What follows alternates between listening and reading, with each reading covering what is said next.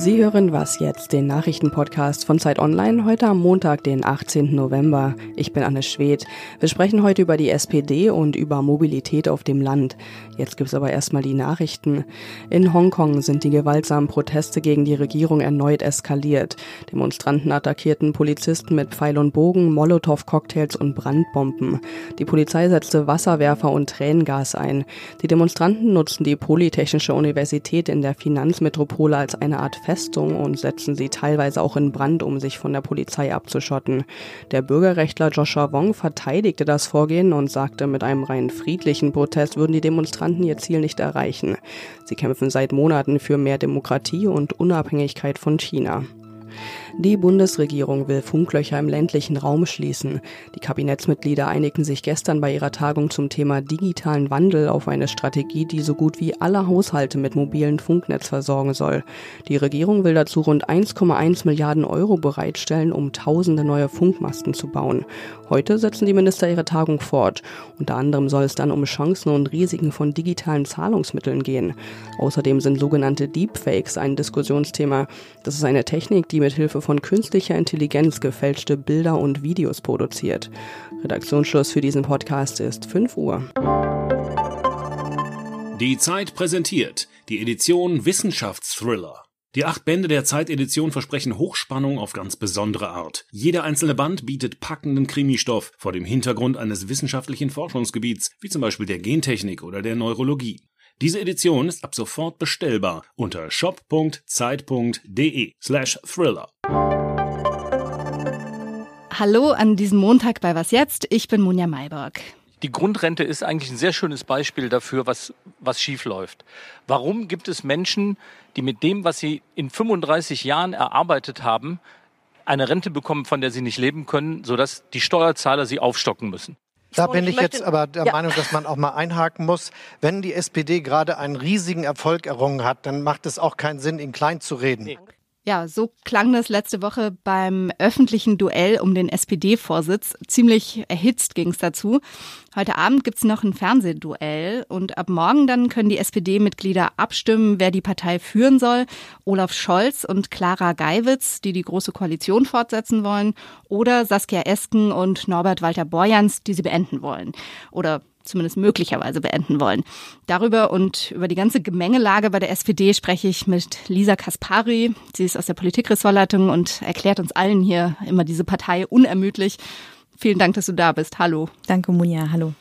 Ja, beim öffentlichen Auftritt äh, der Bewerberduos ging es ja ziemlich hoch her. Was erwartest du jetzt für heute? Ähnliches. Beide Paare müssen jetzt nochmal klar machen, wo die inhaltlichen Unterschiede liegen. Und es geht um alles, äh, denn ab morgen beginnt ja die Abstimmung und das Rennen ist sehr knapp. Es ist also nicht klar, wer gewinnen wird und deswegen erwarte ich einen spannenden Abend. Interessant ist ja eigentlich, wie die beiden Duos den Beschluss um die Grundrente interpretieren, oder? Zeigt sich daran so was Grundsätzliches bei diesem Thema Grundrente? Absolut. Das, äh, die Grundrente steht als Symbol für das Regierungshandeln der SPD. Und Olaf Scholz und Clara Geil wird sagen, hey, wir haben hier echt viel erreicht, auch dafür, dass die SPD gerade in einer schwierigen Lage ist. Und die anderen äh, sagen, das ist aber noch nicht genug. Norbert Walter Borjans hat im ersten Duell gesagt, es hätten doch drei Millionen Anspruchsberechtigte sein müssen, nicht nur 1,5. Und äh, daran sieht man ganz gut, was eben dieses Paar will. Die wollen ähm, die SPD pur. Und das gibt es natürlich in der Großen Koalition nicht. Und das heißt, auch wenn sie das nicht so deutlich sagen, sie wollen raus aus dem Bündnis. Und bisher hat man ja gesehen, in der ersten Wahl Ende Oktober, du hast es gerade schon gesagt, dass die beiden gleich aufliegen. Das heißt, die Mitglieder der SPD sind tatsächlich genauso gespalten in dieser Frage, raus aus der GroKo oder drinbleiben? Ähm, ich weiß nicht, ob die GroKo-Entscheidung wirklich so die wichtigste mhm. Entscheidung ist. Es gibt aber, glaube ich, in der Basis der SPD ein großes Bedürfnis danach, endlich glaubwürdiger zu werden und härter aufzutreten und wieder sozialdemokratischer zu werden. Und diese linke Sehnsucht, die sprechen Norbert Walter Borjans und Saskia Esken sehr gut an. Und deswegen wird es spannend, zumal auch viele SPD-Mitglieder ähm, einen, einen Hass fast auf Olaf Scholz entwickelt haben, der irgendwie so für dieses ewige Weiter so steht. Allerdings war der ja im letzten Duell sehr stark argumentativ sehr stark, hat auch die Gegenseite wirklich in die Ecke gedrängt. Von daher ist es wirklich ein offenes Rennen und wird spannend, wie es ausgeht. Und insgesamt, das war ja jetzt ein wahnsinniger Aufwand, allein organisatorisch für die SPD, ne? Diese 23 Regionalkonferenzen und dieses ganze Drumherum, dieses äh, Umhergetingel durch die Republik. Denkst du denn, es hat sich gelohnt unterm Strich? Ja, auch die Frage ist offen, weil die SPD steht ja weiterhin schlecht da. Es haben bei der ersten Abstimmung auch nur 53 Prozent der Mitglieder mitgemacht. Ähm, es gibt Befürchtungen in der SPD, dass es bei der zweiten noch weniger sind, oh. Mhm. ähm, weil das oft so ist in Stichwahlen. Von daher, das wird sich erst zeigen, wenn, äh, wenn die Entscheidung getroffen ist. Und dann ist eben die Frage, ob es eine klare Entscheidung ist. Wenn es eine ganz knappe Entscheidung wird, stehen wir unter Umständen auch vor einer Spaltung der Partei, die dann offengelegt ist. Also, wir sind gespannt und wir werden weiter über das Thema berichten und von dir hören, Lisa. Danke. Gerne.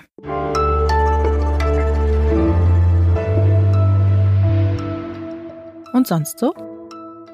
Saudi-Arabien ist ja immer mal wieder für absurde Meldungen gut. Vor ein paar Tagen hat die staatliche Behörde für Terrorismusbekämpfung erklärt, Feminismus sei Extremismus. Das Blöde daran ist nur, dass Kronprinz Mohammed bin Salman, der ja faktisch die Regierungsgeschäfte führt, im Westen immer als großer Reformer auftritt. Die Regierung sagte dann auch prompt, alles nur ein Missverständnis, alles nicht so gemeint. Denn eigentlich hat die Regierung gerade ein anderes Ziel. Sie will nach dem Mord am Journalisten Jamal Khashoggi ihr Image wieder aufpolieren. Dazu werden zurzeit Dutzende westliche Influencer herangekarrt. Bei bezahlten Luxustrips fliegen sie in Helikoptern herum, gehen tauchen und fahren durch die Wüste. Denn, so das Kalkül, wo blonde Frauen auf Sanddünen posieren, da muss die Welt in Ordnung sein.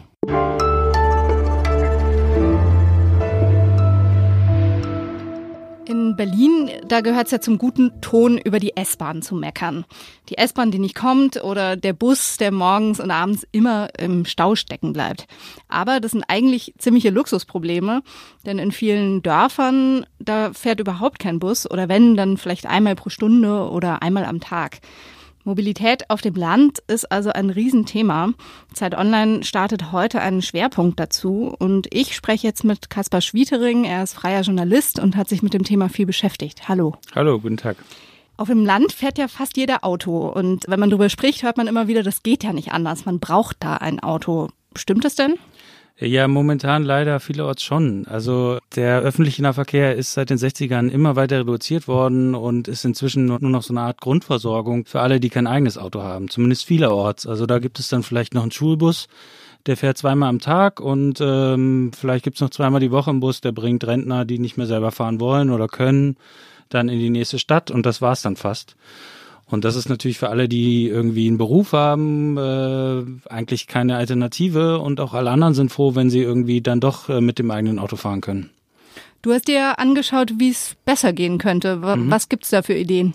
Ja, also äh, ich habe mit mehreren Verkehrswissenschaftlern gesprochen und die sagen eigentlich alle, in einer individuellen Gesellschaft, die wir sind, äh, wollen die Leute schnell zu jeder Zeit überall hinkommen. Und das muss auch der öffentliche Nahverkehr dann erfüllen. Und also was wir jetzt mit dem Auto verbinden praktisch. Genau, das verbinden wir mit dem Auto und der öffentliche Nahverkehr muss eigentlich was Ähnliches leisten. Und was es dafür braucht, ist schnelle Verbindungen und einen häufigen Takt. Also äh, wichtige Busverbindungen und wichtige Zugverbindungen müssen mindestens einmal die Stunde fahren, am besten noch häufiger. Und äh, sie müssen direkt fahren. Das heißt, ein Bus, der so durch die Dörfer schlängelt, äh, der ist einfach nicht attraktiv. Und ähm, ja, beim, beim Zug ist das schon ganz okay, äh, aber bei den Bussen, da hapert es eben sehr. Und wenn es dann so ein, ähm, Hauptbuslinien gäbe, wäre zusammen mit dem Zügen dann doch so ein gutes Netz da, von dem aus man guten öffentlichen Nahverkehr überall organisieren könnte. Und woran liegt es, wenn jetzt diese Konzepte noch nicht oder nur selten umgesetzt werden? Zum einen am Geld. Also es gibt dann einfach Länder um uns rum, die investieren viel mehr. Die Schweiz und die Österreich sind da so klassische Beispiele. Die haben wirklich noch Postbusnetze und fahren eigentlich noch ins letzte Alpental fast einmal in der Stunde. Und wir investieren einfach weniger, weniger Geld. Das ist der eine Aspekt. Der andere Aspekt ist, ähm, also wie der Nahverkehr bei uns organisiert ist. Dafür sind bei uns die Kommunen zuständig, sprich die Landkreise auf dem Land. Und die Menschen orientieren sich aber nicht an Landkreisgrenzen, wenn sie hm. äh, täglich unterwegs sind, Klar. sondern die wollen in die nächste Stadt oder in die nächste Großstadt. Und äh, eigentlich bräuchte es da übergreifende Linien, äh, die übergreifend organisiert werden muss. Das gibt es teilweise in Verkehrsverbünden. Also Ostdeutschland ist da eigentlich ein ganz gutes Beispiel. So in Sachsen, Sachsen-Anhalt, Thüringen, Brandenburg. Da, dort gibt es sogenannte Plusbusse. Die fahren wirklich einmal die Stunde und sind gut vertaktet mit den Zügen, wodurch man so ganz gut die Leute in die Fläche bringt. Im Westen gibt es das eigentlich nur vereinzelt. Das heißt, man müsste eigentlich an die Struktur ran und das umkrempeln? Genau, man müsste in die Struktur ran. Ähm, ein Verkehrswissenschaftler hat mir vorgeschlagen, man soll doch mal einen Gipfel zum Nahverkehr machen, äh, wo sich äh, Bund, Land und Kommunen auf gemeinsame Ziele einigen und auch äh, gleichzeitig übers Geld reden, und damit man das wirklich eben flächendeckend organisieren kann und nicht so mit vereinzelten Projekten. Klingt interessant. Ja. Ich danke dir. Ja, vielen Dank. Und der Schwerpunkt Mobilität auf dem Land ist ab heute auf Zeit Online zu lesen. Da gibt's alle möglichen Texte rund um Verkehr und Mobilität. Das war's für heute bei Was Jetzt. Sie können uns wie immer gerne schreiben an wasjetzt.zeit.de mit Kritik, Anmerkungen, vielleicht auch mit Ihren Verkehrserlebnissen äh, vom Land. Ich bin Munja Mayburg und wünsche Ihnen einen schönen Start in die Woche.